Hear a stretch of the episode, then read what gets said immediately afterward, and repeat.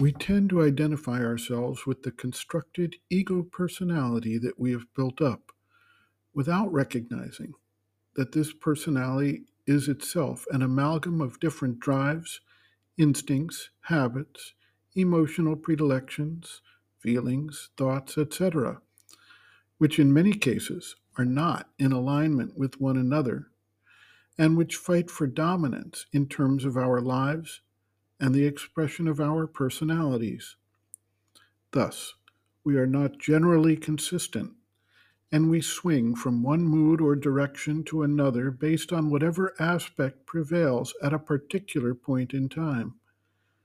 As long as we fix our attention on the outer ego personality and its constituent parts, we cannot hope to have a coherent and unified being, organized and carrying out a consistent line of development. It requires a shift of standpoint to that of the soul, the psychic being, or the spiritual person, the Jivatman, in order for such a harmonious and organized direction to develop, as this repositioning of our identification allows us to begin to manage and control the impulses, needs, desires, thoughts, and expressions of the outer being and its parts.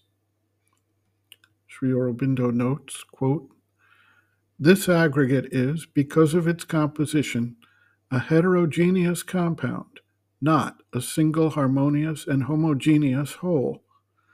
This is the reason why there is a constant confusion and even a conflict in our members which our mental reason and will are moved to control and harmonize, and have often much difficulty in creating out of their confusion or conflict some kind of order and guidance. Even so, ordinarily, we drift too much or are driven by the stream of our nature and act from whatever in it comes uppermost at the time and seizes the instruments of thought and action. Even our seemingly deliberate choice is more of an automatism than we imagine.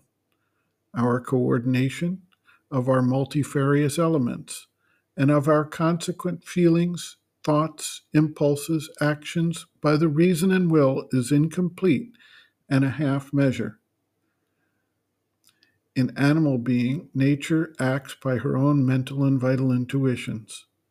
She works out an order by the compulsion of habit and instinct, which the animal implicitly obeys, so that the shiftings of its consciousness do not matter.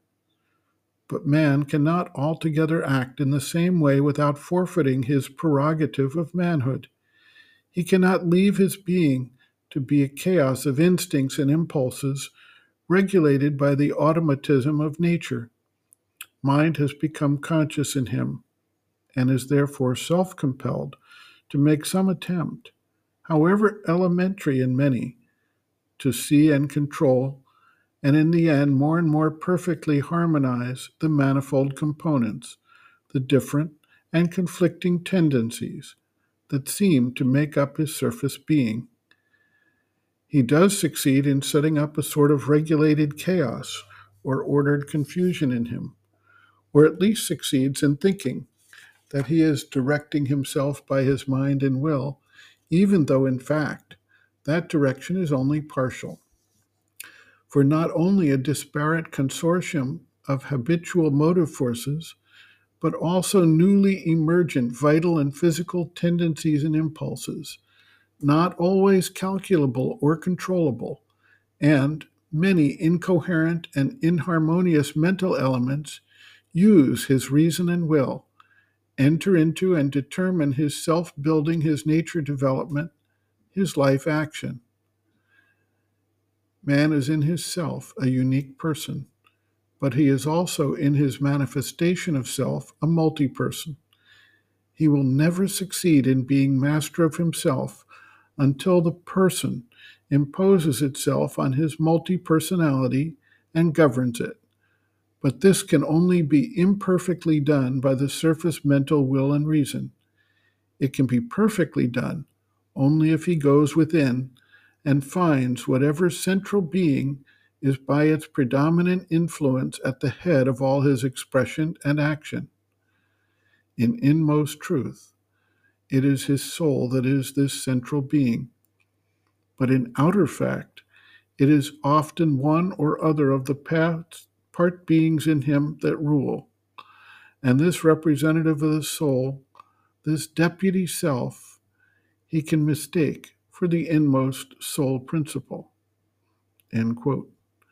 Reference Sri Aurobindo and the Mother, Our Many Selves, Practical Yogic Psychology, Chapter 5, Organization, Harmonization, Unification, pages 133 to 134.